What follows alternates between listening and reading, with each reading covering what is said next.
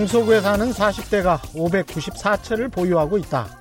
임대사업자 상위 30명이 보유한 임대주택이 만 1000채가 넘는다.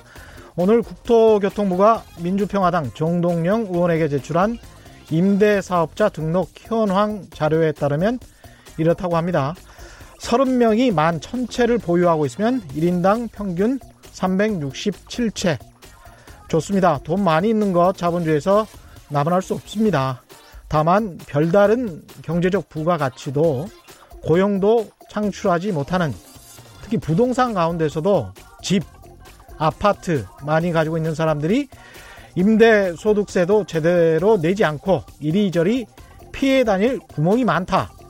땀을 흘리고 일하는 사람, 노동자, 직장인, 월급쟁이들이 내는 근로소득세보다 비슷한 수준의 임대소득자가 내는 세금이 더 적다. 그러면서 세금이 올라가면 전월세 세입자들에게 정부가 올린 세금 그만큼을 그대로 부담 지우게 할 거라고 으름장을 놓고 언론은 그게 마치 시장의 정당한 법칙인 양 옆에서 부채질을 한다. 이런 일은 이제 그만 일어났으면 좋겠습니다. 집값 앙등해서 불로소득 높아지는 것, 그래서 결국 자본주의 생산성이 떨어지는 것을 걱정하는 사람들은 진짜 자본주의 옹호론자들입니다. 반대로 소득과 관련 없이 집값, 아파트값 턱없이 높아지는 것, 그런 불로소득 조장하는 세력, 그들이 바로 반자본주의자들 아닐까요? 안녕하십니까. 진실 탐사 엔터테이너 있는 대로 닦아 최경령입니다. 세상에 이익이 되는 방송 최경령의 경제쇼 출발하겠습니다.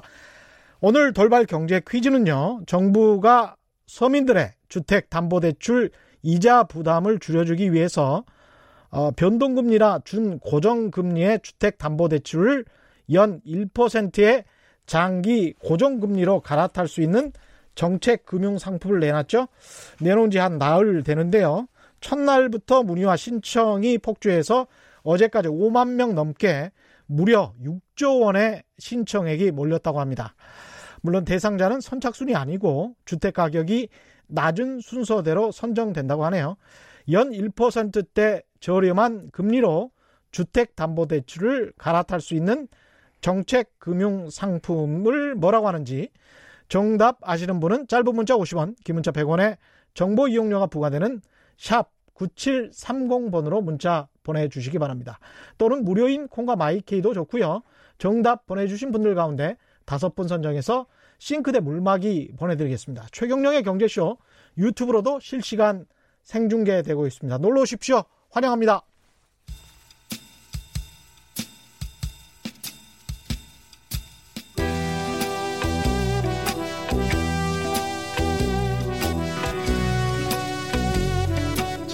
진실탐사 엔터테이너 있는 대로 닦아 최경령입니다. 매주 일요일 오후 5시 5분 정보 재미 시간까지 싹 다 플러스에서 왔습니다. 청취자 여러분의 남자 저 최경령 일요일에도 함께 하시죠. 예, 다시 들어도 저건 쑥스럽군요. 저거 녹음할 때 엄청나게 닭살 돋았었는데 닭살도 드시죠? 정말 부끄럽습니다. 돈이 많거나 적거나 집이 있거나 없거나 누구에게나 중요 관심사인 부동산 이슈 오늘 이광수의 부동산 이야기 시간이죠. 오늘도 미래세대우 리서치센터의 이광수 연구위원 나오셨습니다. 안녕하세요. 예, 안녕하십니까. 예. 오늘은 근데 제가 아까 이제 오프닝에서 그러고 보니까 이제 그 부동산 특히 집, 아파트 불로소득에 관해서 이제 비판을 했는데 부동산 관련해서 이제 다른 주제 가지고 이제 또 이야기를 하려고 하니까 네. 이게 약간 좀 이율 배발적이지 않나 이런 생각도 드는데 어떠십니까? 그렇지 않습니다. 네. 이게 연관된 측면이 있는데요. 네. 그러니까 두 가지 측면에서 저희가 봐야 되는데 네. 제가 줄곧 주장하지만 한국의 집값을 움직이는 건 투자나 음. 투기 수요자들이다. 예. 그래서 아까 오프닝에 말씀하신 것처럼 그렇게 다주택자들이 음. 시장을 움직이고 있는데 예. 그런 현상들이 최근에 아주 다시 또 일어나고 있고요. 예. 근데 이제는 그런 분들이 투자 목적으로 집을 사는 이유는 음. 물론 뭐 이득이 나와서 사지만 예. 또 하나는 뭐냐면 거시경제 변화의 이유도 있거든요. 금리가 그렇죠. 낮, 낮아지고 예. 유동성이 많아지니까 음. 상대적으로 인플 뭐 이런 집값 상승에 대한 음. 뭐 기대감 예. 아니면 우려감이 작용하고 있는 거죠. 그런 측면에서 이 유동 유동성을 어떻게 흡수하느냐가 사실 정책적으로 굉장히 중요한 그렇죠. 지금 과제이기도 합니다. 어떻게든 생산성이 좀 훨씬 더 높은 곳으로 그렇습니다. 유도를 해야죠. 그렇습니다. 정부는. 정부가 예. 지금 경기가 안 좋아서 금리를 낮추고 있는데 음. 그 이유는 뭐냐면 금리를 낮춰서 시중에 돈이 많이 풀려서 그 돈이 말씀하신 것처럼 사실은 생산성 이 부분에 음. 투자하라고 하는 거거든요. 그렇죠. 근데 그 부분을 대출 받아서 집을 사고 집을 사버리면 예 그러면 예. 사실 정책적 의미가 없는 거고 그렇죠. 경제적으로도 길게 보면 굉장히 안 좋은 상황이 안 예. 되는 거죠. 그런 집 차원에서 가격이 올라가서 가령 땅 가격, 토지 가격까지 높아지면 공장을 지으려고 하는 사람들에게는 또 부담이 되거든요. 그렇습니다. 산업적으로 그 사업자들한테 피해가 보기 피해를 볼 수 있기 때문에 그렇습니다. 예. 그리고 예. 를 들어서 집값이 올라면 올라가면 예. 직접적으로 어디에 타격을 미치냐면 소비가 꺾일 수 있거든요. 그렇죠. 네, 그렇죠. 예. 그러니까 일반적으로 가계의 그런 어떤 대출이라든지 아니면 음. 집값 부담이 커지면 예. 국내 소비가 위축될 가능성이 큰 거죠. 그러니까 본인이 눌러 앉고 사는 집 가격만 올라가봐야 무슨 소용입니까? 대출 잔뜩 끼어서 지금 했는데 그렇죠. 여러분 사실은 고민하실 게 뭐냐면 하, 내가 내 집에 한 집을 갖고 있는데 음. 집값이 올라간다고 해서 결코 좋은 게 과연 있을까라는 고민할 지점이 있어요. 그러니까 예. 사회적으로 볼 때. 예, 그렇죠. 네, 그리고 개인적으로도 마찬가지입니다. 아. 근데 만약에 집값이 올라갔을 때 집을 여러 채 있는 사람만 좋은 거예요, 사실. 그렇죠. 예. 예. 특히 이제 제가 문제다라고 생각하는 게 임대 소득세가 그 특정 지점 한 5천만 원 정도를 제가 보니까 근로소득세보다 임대소득을 5천만 원을 번다. 1년에. 근데 제가 월급쟁이로 가령 5천만 원을 번다. 근로소득자가 세금을 더 많이 내는 거는 정말 불합리한 것 같아요. 그건. 그렇습니다. 예. 그게 뭐 특히 이제 정책적인 심지어 지원도 해주거든요. 예. 임대 사업자에 대해서 예. 그런 부분에 대해서 저희가 좀 고민할 필요가 있습니다. 분명. 음.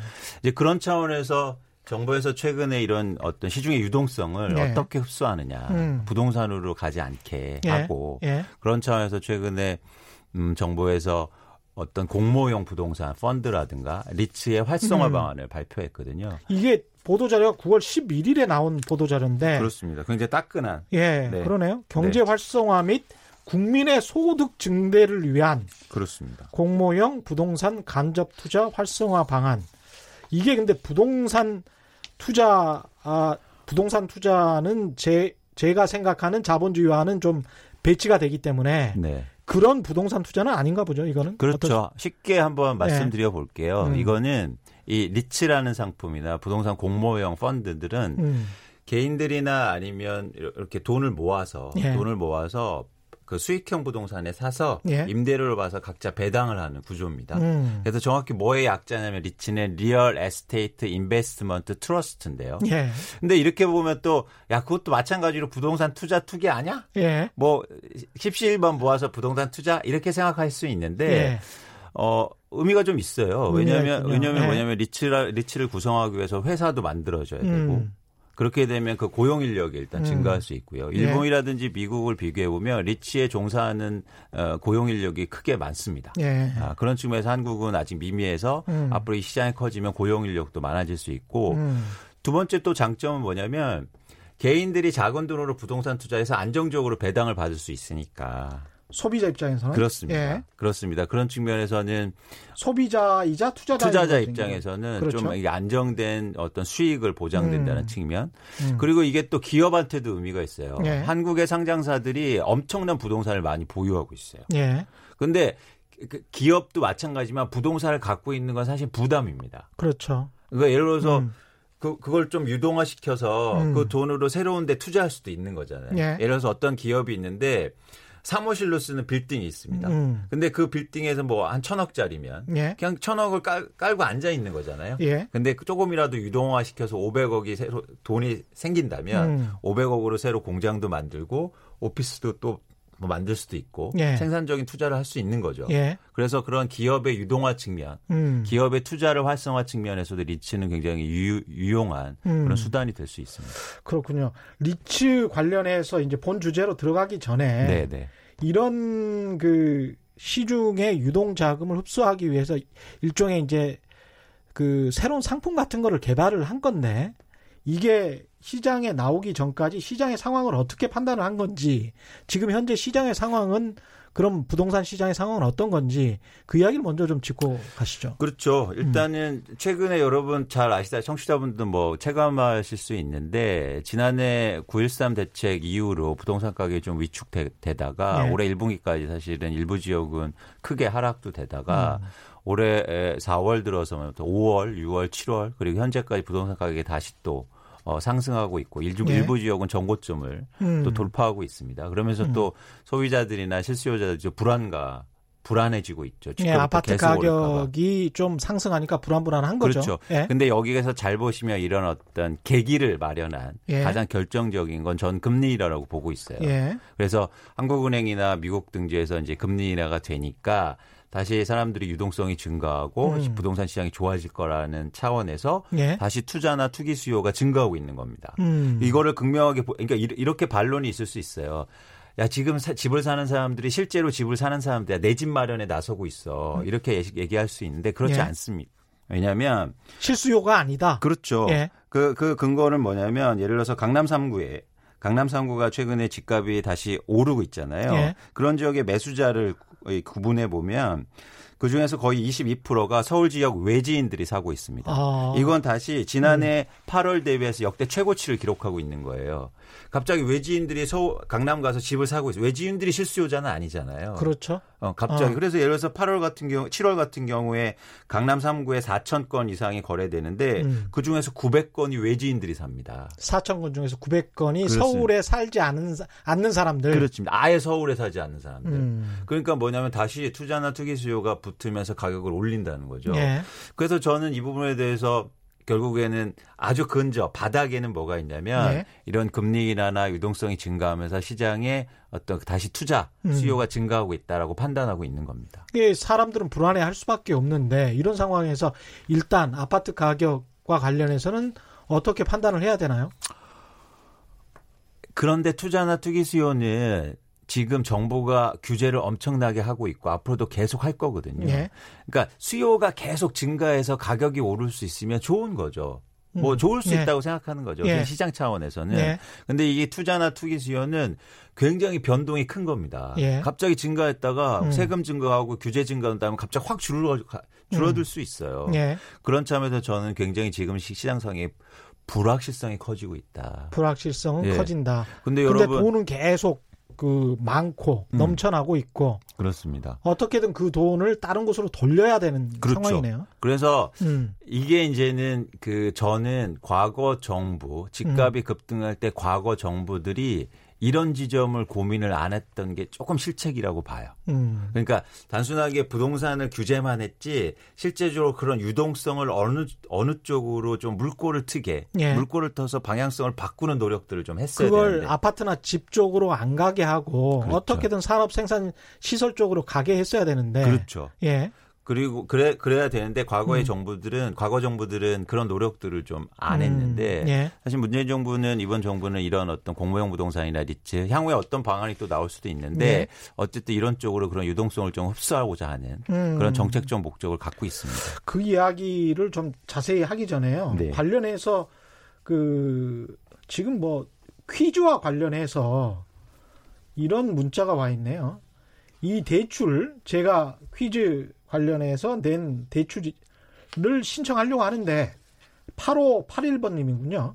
너무 전화가 폭주해서 상담이 어렵더라고요. 설명, 자세한 설명 부탁드립니다. 이런 이야기 있고요. 0110님, 3743님, 김미영 님도 저희도 신청하고 싶은데 고정금리라 안 된다고 하네요. 뭐 이런 이야기도 있고요. 일단 두 예. 번째 질문부터 답변 드리면 예. 이, 이, 이 섬, 이거 말씀드려도 되나요? 하여튼 음. 이, 이 대출 전환 예. 대출 전환 목적은 변동금리를 고정금리로 전환시켜서 예. 앞에 아, 뭐 없으니까요. 안심전환 대출. 예, 예. 예. 안심, 전환 대출, 예. 안심전환 대출의 어떤 정책 목적은 예. 벼, 많은 그 서민형 대출이 변동금리로 되었는데 이걸 고정금리로 바꿔서 예. 안정성을 주고자 하는 목적이거든요. 그렇죠. 그러니까 사실은 고정금리 지금 고정금리시면 음. 대상이 안 되시는 거죠. 그럼 안 되는 거네. 네. 이분은 안 되는 네. 거고. 네. 근데 네. 이제 상담이 어렵다. 전반적으로 좀 설명을 부탁한다 이런 말씀이잖아요. 이걸 만약에 된다면 어떤 좋은 점이 있습니까? 금리가 낮아집니다. 음, 금리가 낮아지고. 네, 그리고 장기적으로 네. 안정된 금리. 그러니까 최저 금리가 한 1.2% 2% 정도 되고요. 네, 20, 이자 냈던 거 이제 그대로 더 받을 수 있으니까 어떻게 보면 가짜 가처분 소득이 훨씬 늘어나게 되는 거네요. 그렇습니다. 예. 뭐 예를 들면은 음. 주택 사실 때 어, 작은 주택을 사실 때 한 2억 원 정도 대출 받으셨다고 하면 지금 변동금리 시중금리가 한 3.5% 정도라고 하면 예. 보면 예. 매월 한 58만 원 정도 내셔야 되는데 예. 이게 예를 들어서 하한 기준 1.2%로 낮아지면 음. 20만 원 정도로 되니까 와. 뭐 35만 원 정도, 38만 원 38만 원 정도가 사실 금리가 그러니까 이자가 덜 내게 되시는 거죠. 한 두 배 이상을 덜 내게 되네요. 그렇습니다. 예. 그렇습니다. 효과가 굉장히 있고요. 예. 그런 측면에서 지금 최근에 굉장히 많은 분들이 또 신청을 하고 있죠. 음. 그런데 상담 대출 전화를 안 되시면 막 애쓰지 마세요. 홈페이지 가보시면 아주 사, 상세한 설명이 돼 있고 음. 저도 잠깐 설명을 드리자면 예. 주택 가격이 5, 5, 9억 원 거래 가격이나 이런 가격이 9억 원 이하인 홈페이지는 겨... 어디 홈페이지로 가야 돼요 이게 한국 한국주택금융공사?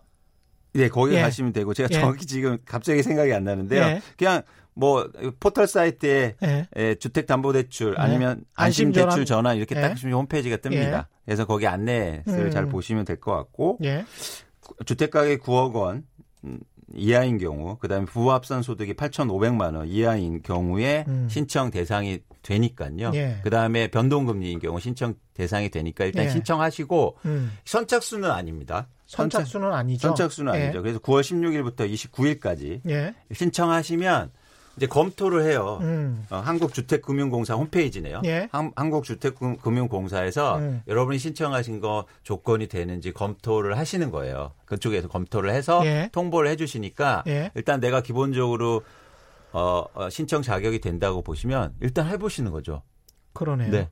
부부 합산 연소득 8,500만 원, 두 자녀 이상 가구는 부부 합산이 1억 원 이하면 상당히 넓 높게 봐준 것 같기도 하고 이게 부부 합산 연소득 8,500만 원에 그 뭔가요? 그 비용이라고 할까요? 그러니까 비과세되는 항목들이 제외가 되는 거잖아요, 이거는. 그렇습니다. 그렇죠. 그러니까 네. 내 연봉이나 와이프랑 합해서 뭐 1억이 넘는다라고 하더라도 일단 알아보셔야 될 것 같습니다. 이게 그것보다 그쵸. 사실은 이 기준보다 더 낮아질 수도 있어요. 그렇습니다. 예, 은행 가보면. 네. 그래서 그거는 좀 참고를 해보셔야 될 것 같아요. 그래서 보통 예. 이런 걸 하면 음. 여러분 미리 난 안 될 것 같아 걱정하지 마시고 음. 일단 해보세요. 음. 해보시고 정부가 그리고 공무원들이 잘 검토해서 여러분한테 대상이 되는지 예. 이렇게 알려주시니까 예. 일단 해보시는 게 좋아 보입니다. 그렇죠. 예. 이분 0191님은 시골로 이사 와서 집 지을 때 정부에서 대출을 받아서 1년에 한 번 이자와 함께 내고 있어요. 혹시 이 건도 대출이 가능할까요? 뭐 이렇게 말씀하셨습니다. 정부 대출에서 정부 지원 대출을 받으신 거는 이미 저금리일 그렇죠. 거고 금리가 낮을 거고 아마 예. 고정금리 가능성이 크거든요. 예. 그런 경우는 아마 대상이 안 될 겁니다. 안될 것 같아요. 네, 이거는 그렇게, 이미 네. 혜택을 받으셨잖아요. 맞습니다. 그렇죠? 맞습니다. 정책적인 그런 그렇죠. 혜택을 보신 거죠. 예. 이번 이번 안심 전환 대출 이거는 상당히 뭐 대상이 되시는 분들은 굉장히 괜찮겠습니다.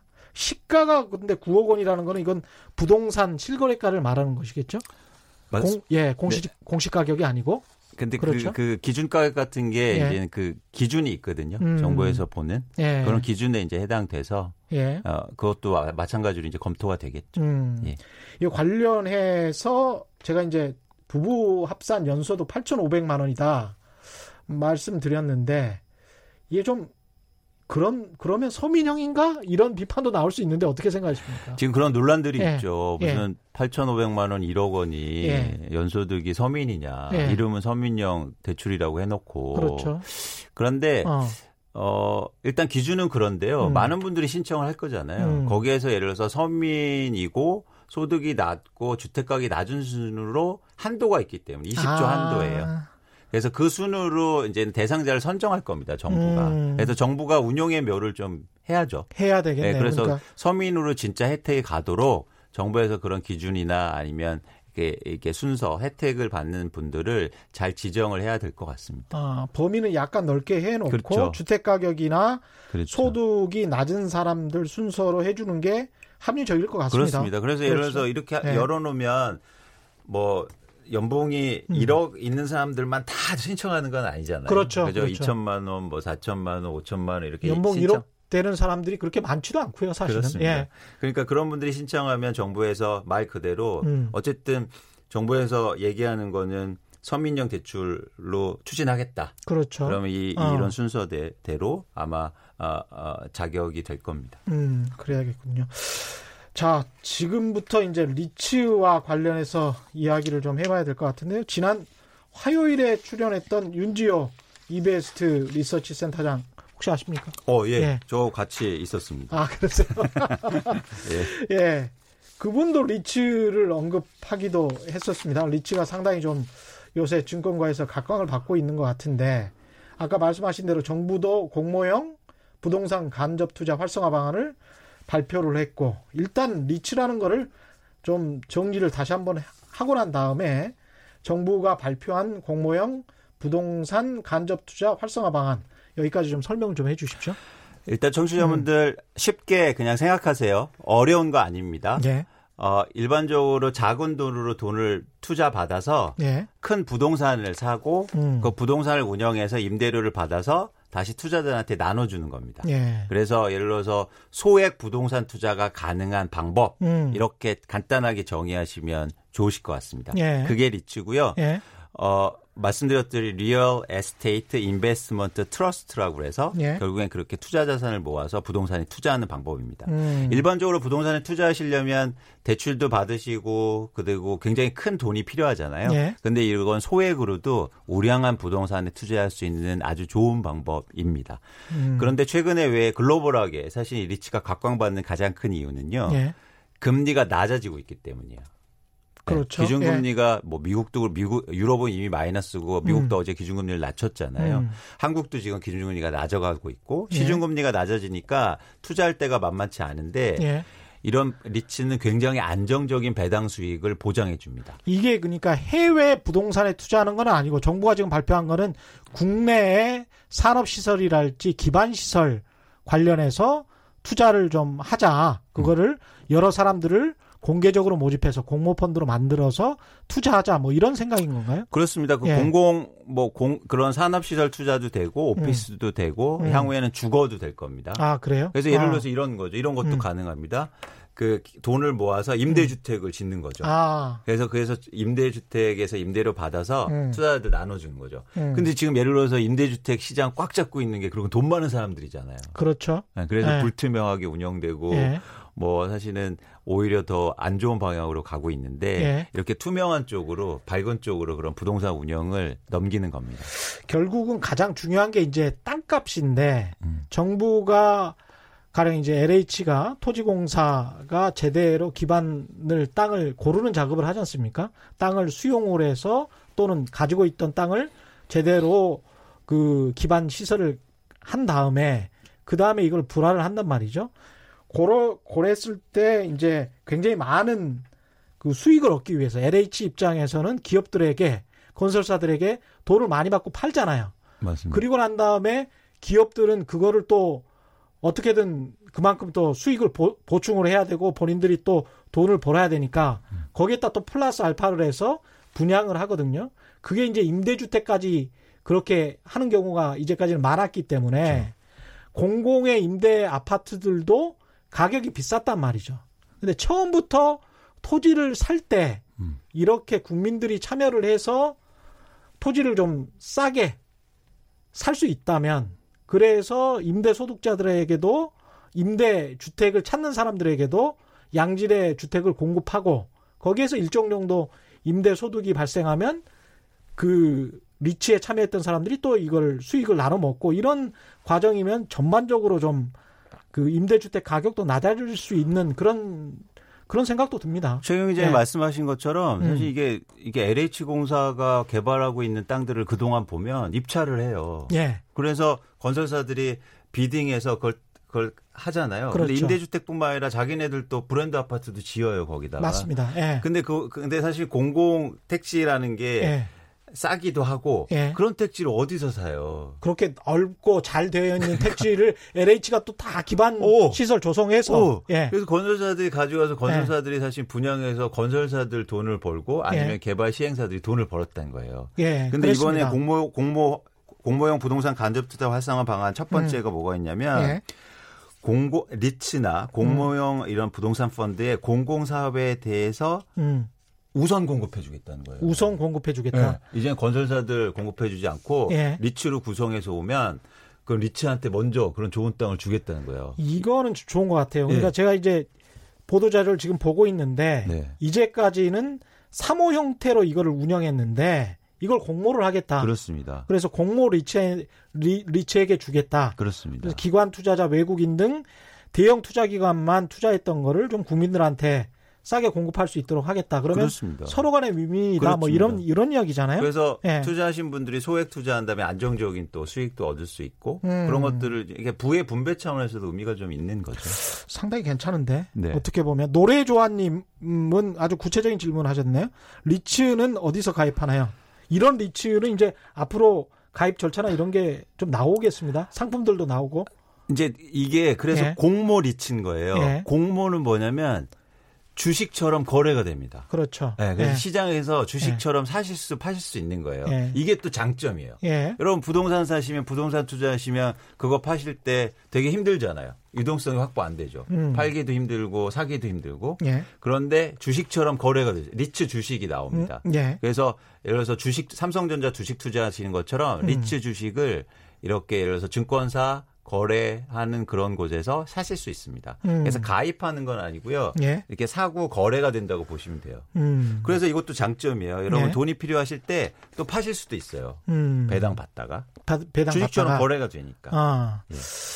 일단은 근데 이제 혹시 이제 산업 시설이나 이런 쪽으로 정부는 원할 테고 그거는 저는 명분상 대의상 아주 잘하는 일이다라고 생각을 하는데 투자자 입장에서 봤을 때는 산업 기반 시설이나 이런 거를 투자를 했을 때 망할 우려도 있지 않을까 그런 생각도 드는데 예. 왜냐하면 공장이 그쪽에 잘 안 지어지고 조성이 안 되면 뭐 정부가 아니라도 시장이 좋지 않으면 망할 수도 있잖아요. 그러니까 거기에 관련해서 조금 좀 이야기를 좀 해주시고요. 잠깐만요. 그 이거 한 번 더 보내줘야 돼서 네네네. 경제 퀴즈 한 번 더 보내드리겠습니다. 아 오늘 경제 퀴즈는 정부가 서민들의 주택담보대출 이자 부담을 줄여주기 위해서 변동금리나 준 고정금리 주택담보대출을 연 1%대 장기 고정금리로 갈아탈 수 있는 정책 금융상품을 내놨죠. 이 정책 금융상품의 이름 안심 전환대출인데 앞에 땡땡땡이 붙어 있습니다. 예, 연 1%의 저렴한 금리라고 하는데요.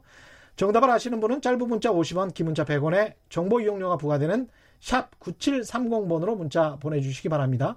또는 무료인 콩과 마이크로 보내주셔도 좋고요. 정답 보내주신 분들 가운데 다섯 분 선정해서 싱크대 물막이 보내드리겠습니다. 헤이든님 분양 안 되면 어떻게 돼요? 거의 비슷한 네, 그렇죠. 비슷한 말씀 하셨어요. 아, 물론 네. 그런 리스크가 있습니다. 네. 부동산 운영이 잘 안 되거나 음. 임대가 잘 안 돼서 네. 임대료를 못 받아서 배당을 못 해줄 리스크는 있죠. 음. 그래서 앞으로 한국 시장에도 공모형 리츠, 그러니까 음. 주식화된 리츠가 많이 상장이 될 건데 네. 과연 우량한 자산을 갖고 있는지 투자자들 분들이 잘 이렇게 검토를 아. 하실 필요가 있습니다. 그러면 이게 이쪽에 뭐 가령 화성에서 어떤 산업단지를 짓는다. 물류 시설 용지를 짓는다 음. 이렇게 명확하게 나오나요? 그럼요. 아, 그럼요. 그래요? 그게 무조건 투명해야 되고요. 예. 그다음에 거기에서 나온 배당이 얼마고 이런 것들을 공지하고 공시하게 음. 돼 있습니다. 아. 그래서 정부가 앞으로도 예. 정부가 또 이 활성화 방안에 그걸 넣었어요. 예.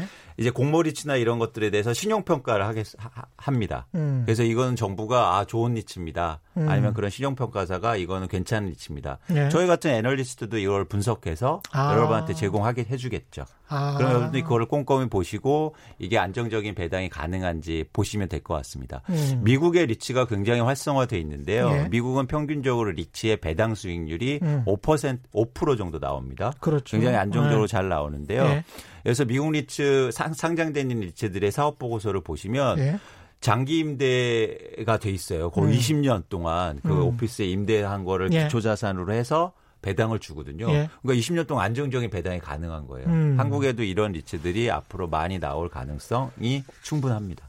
근데 또 이런 거는 어떻습니까? 개발 단계에서 정부가 지금 하려고 하는 거는 산업단지랄지 신도시 자족용지랄지 뭐 이런 것들 생각하고 있는 것 같고 역세권 개발, 복합 환승센터, 역사 복합 개발 뭐 이런 것들 이야기하고 있는데 개발 단계에서 집을 집이 아니죠. 이런 시설들을 짓고 있는데 그때는 어떤 수익금이 배분될 가능성이 없잖아요. 맞습니다. 그렇죠. 그러니까 몇 년 동안 기다렸다가 그 다음에 그 수익금이 배분이 되는 거죠. 이게 다 완성이 되고 거, 그것을 통해서 뭔가 수익이 나올 때 그렇죠? 음. 어. 근데 개발 리츠 그게 이제 말씀하시는 게 개발 리츠라고 음. 저희가 이제 표현하는 건데요.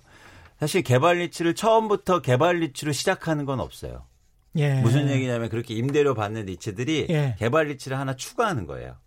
아, 그런 기존의. 기존의 부동산 상품이 있고 네. 거기다가 이제 신규로 네. 추가를 해서 기존의 부동산으로 임대 수익을 나눠주고 네.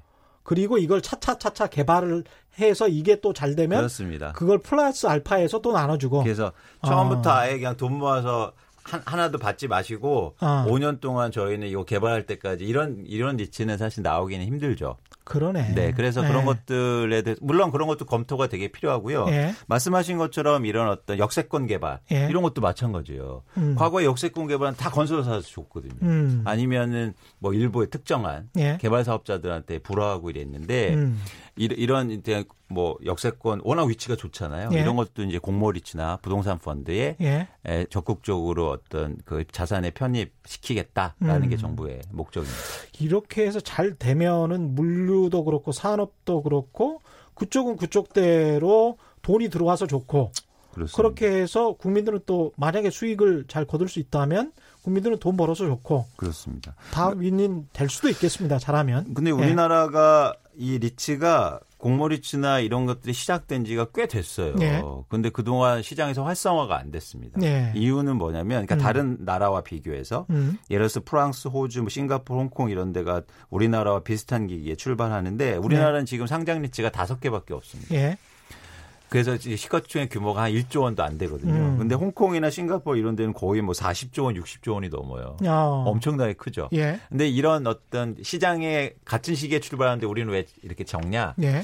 사실 가장 큰 차이점은 그런 다른 나라들 비교한 국가들은 정부가 이런 식으로 지원을 그동안 많이 해줬어요. 음. 세제 혜택도 주고 예. 그다음에 아까처럼 우량한 자산을 편입하게 정부가 도움도 주고 음. 이런 것들이 이제 정부의 우리나라 정부가 아직 못했던 거죠. 예. 그런 것들 을 지금 하고 하고자 한다니까 예. 앞으로 리츠 시장이 굉장히 커질 수 있습니다. 그렇군요. 문자 질문들이 많습니다. 데이빗 윤님 리츠 자산에 근저당이 잡히면 투자자와의 순위는 어떻게 되나요? 네, 당연히 근저당이 예. 우선입니다. 그렇죠. 대출자가 우선이죠. 그렇죠. 투자자는 예. 말 그대로 투자자입니다. 이거 예. 기업에 투자하신다고 보시면 돼요. 그렇죠. 네, 그렇기 주주가 때문에 주주가 가장 뒤에 받는 사람이 주주거든요. 그렇습니다. 예. 그래서 여러분 리츠 예. 투자하실 때 그, 런 어떤 대상 자산 가격하고 음. 내가 투자 자금이 얼마인지 비교해 보실 필요는 있겠죠. 그러네요. 예를 들어서 예. 오피스가 뭐 한 천억짜리인데 투자 자금을 예를 들어서 뭐 600억 받는다. 네. 이러면 좀 부담 큰 거고. 그러니까 청산 가치랄지 기업 그 보고서하고 비슷하게 보면 되겠네요. 그렇습니다. 재무제표를 보면서 그렇습니다. 청산 근데, 가치를 정확히 봐놔야. 근데 예. 여러분 청취자 여러분 이게 너무 쉬워요. 음. 리츠는. 여러분 네. 삼성전자 투자하시려면 디램도 공부해야죠. 뭐, 뭐, 여러 가지 공부 많이 하셔야 돼요. 그렇죠. 조선주 투자하시려면 뭐 한국 배가 어떻게 발주되고 LN지선이 어떻고 이런 공부하셔야 되는데 예. 리치 투자하실 때는 그냥 어, 부동산 뭐 갖고 있다. 음. 임대료 얼마다. 얘들 대출 얼마 받았구나. 예. 이렇게 해서 되게 분석하시기 쉽습니다. 그럼 들어갔어요? 제가 들어가서 뭐 음. 뭐한 5% 기대 수익을 예상하고 들어가서 5%를 잘 받다가 음. 내가 이 목돈이 필요해서 빠져나오려고 해요. 네. 그러면 해지를 하면 뭐 수수료를 받는다거나 뭐 아, 어떻게 되는 건가요? 아니 말씀드렸잖아요. 네. 이 공모리츠는 그냥 주식처럼 사고 파시는 거예요. 아. 예. 네. 뭐 해지 이런 게 아니고요. 음. 그냥 파시면 돼요. 음. 그래서 여러분 노후 자금들도 음. 급하게 자금이 필요할 때 뭐 주식을 그냥 파시면 되잖아요. 그냥 공모 리츠 펀드에 주식 수를 몇 개를 가지고 있는 거네, 내가. 그렇습니다. 그냥 100주를 가지고 있으면 A 공모펀드에 뭐 주식수 100주를 그냥 시장에다 내놓고 판다. 그렇습니다. 아. 네, 그래서 근데 대신 부동산에 투자할 수 있다는 거죠. 아. 얼마 좋습니까? 부동산인데 유동성이 확보된. 근데 거기에서 이제 시장에서 거래가 된다면 시장 가격은 등락이 어떻게 될까요? 그게 이제 문제죠. 예. 시장 가격이 변하죠. 시장 가격 변할 거 아니에요? 변하죠. 예. 변하죠. 파는 사람 많아지면 당연히 사실 거고 아. 살 사람 많아지면 이게 그러면 건데. 부동산 경기나 시황 또는 경제 사이클에 영향을 받겠네요. 영향을 받죠. 아. 그런데 음. 어, 그래서 이제 우량한 자산에 투자하실 필요가 있고 또 하나 볼 거는 예. 주가 변동의 가장 뭐랄까요 요인이라고 할까요? 음. 저희가 분석한 바에 의하면 음. 금리가 영향을 크게 미칩니다. 음. 금리가 올라가면 리츠 주식은 빠져요. 쉽게 아, 말하면. 그렇군요. 금리가 내려가면 리츠 주식은 올라요.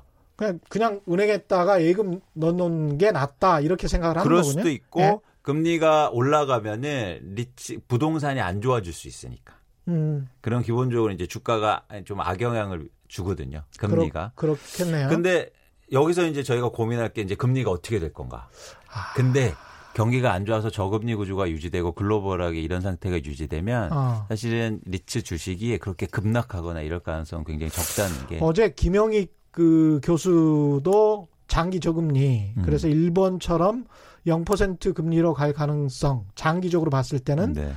상당히 높다고 본다. 네. 본인은 거의 그렇게 갈 것 같다. 이런 네. 이야기를 하셨기 때문에 네. 그런 거 생각해 보면 또 음. 리츠도 고려해 볼 만할 것 같습니다. 그렇습니다. 예. 굉장히 투자 저금리 시대에 좋은 음. 투자처가 될수 있다고 생각하고 음. 있고요.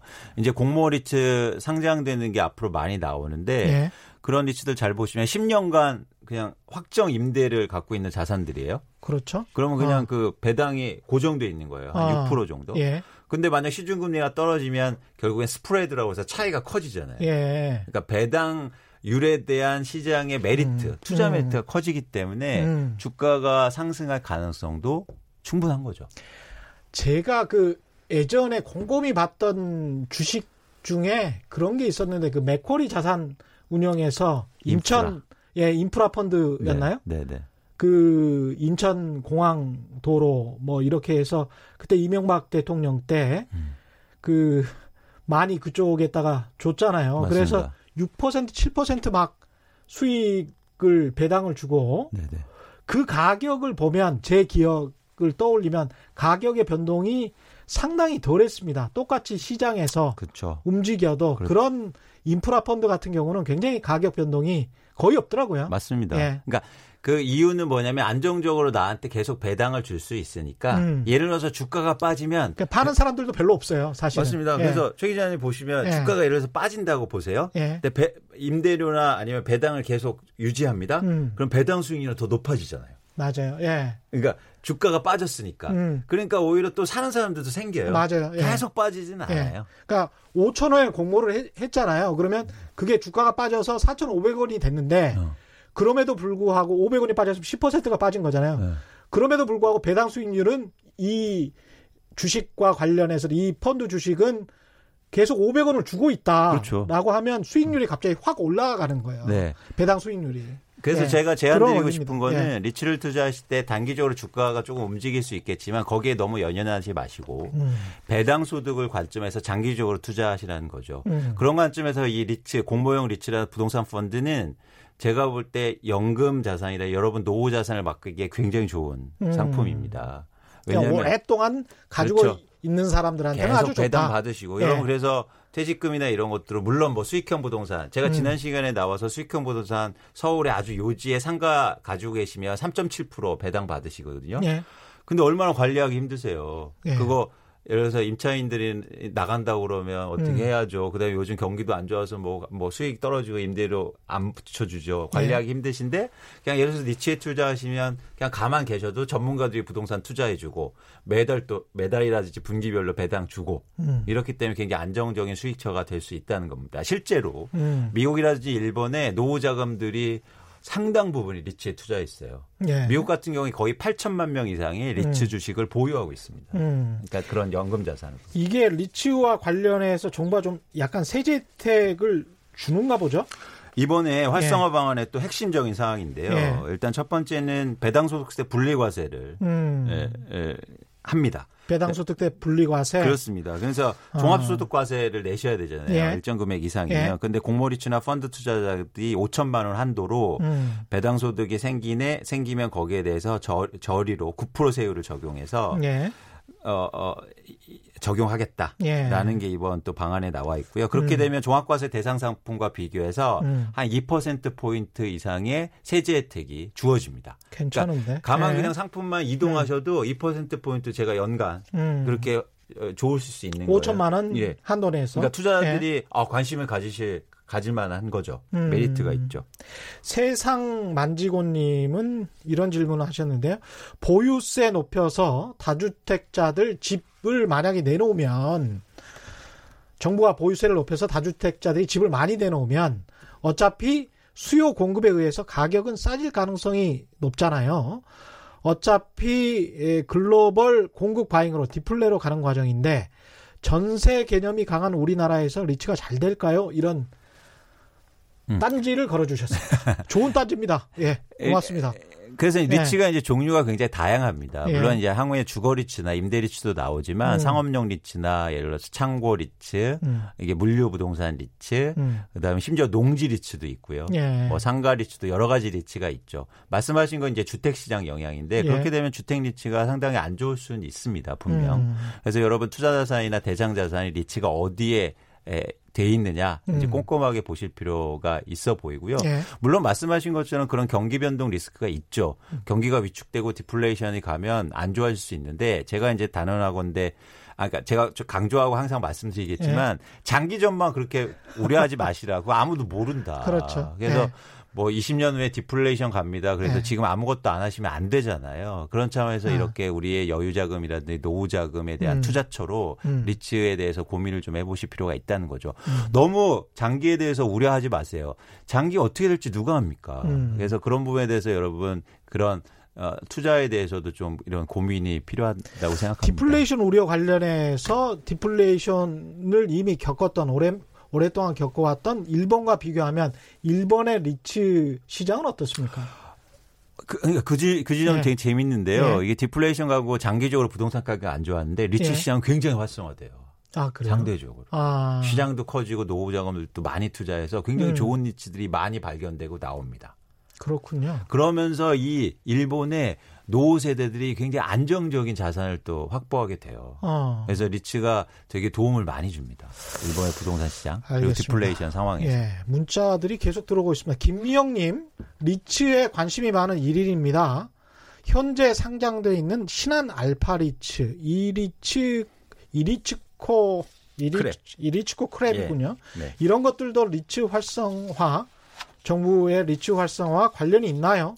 당연합니다. 아, 네, 세제 혜택도 당연히 적용이 되고요. 음. 공모 상장된 리츠기 때문에 음. 당연히 적용이 다 됩니다. 한국에 상장돼 있는 리츠가 음. 다섯 음. 개 종목이 아직은 좀 적은 상황인데 예. 말씀하신 게 신한 알파 리츠와 이리츠코크렙이 대표적인 예. 그런 상장 리츠고요. 음. 이런 데 투자하시면 그 리츠 활성화하고 당연히 연관이 돼 있고 이런 리츠들도 세제 음. 혜택을 볼 수 있는 거예요. 리츠 활성화에 부동산 펀드는 영향이 없습니까? 공모 부동산 펀드도 해당이 됩니다. 그러니까 아, 사모형 부동산 펀드는 아니에요. 아, 사모형은 아니고. 공모형 예. 거래되는 공모형 음. 부동산 펀드도 당연히 해당이 됩니다. 예. 그 위에 또 질문이 하나 더 있지 않았습니까? 없었습니까? 예. 김광민 님 상장된 게 다섯 개 정도밖에 없다고 하셨는데 그렇다면 나머지는 장외 시장인가요? 아, 나머지는 사모 형태로. 사모 형태로. 예, 사모 형태로 쉽게 말해서 돈 있는 사람들만 암암리에 음. 몰래 예. 해왔죠. 근데 예. 앞으로 이제 공모리치가 이걸 공모를 한다고 그렇습니다. 하니까. 그러니까 그런 시장을 아. 이제 양성화 시키는 거죠. 음. 그래서 공모한테 공모하면 내가 혜택 줄게. 음. 그러니까 그런 시장이 그러면서 세제 가능성. 혜택도 좀 주고. 3호 지금 리츠 어. 시장은 굉장히 크고요. 예. 부동산 펀드 시장 굉장히 큽니다. 알겠습니다. 네. 오늘은 여기까지 듣겠습니다. 지금까지 이광수 미래에셋대우 리서치센터 연구원과 함께했습니다. 고맙습니다. 고맙습니다.